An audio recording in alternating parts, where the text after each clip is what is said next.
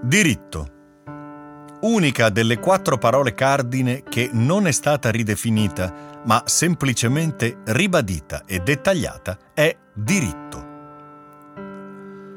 Esiste un diritto di legge e le vie giuridiche per rispettare i diritti, ma esiste anche un diritto che si è voluto definire naturale, quello che è intrinseco alla persona e ne connota la singolarità e la distinzione dalla massa e la specificità di genere, di etnia, di cultura o di religione.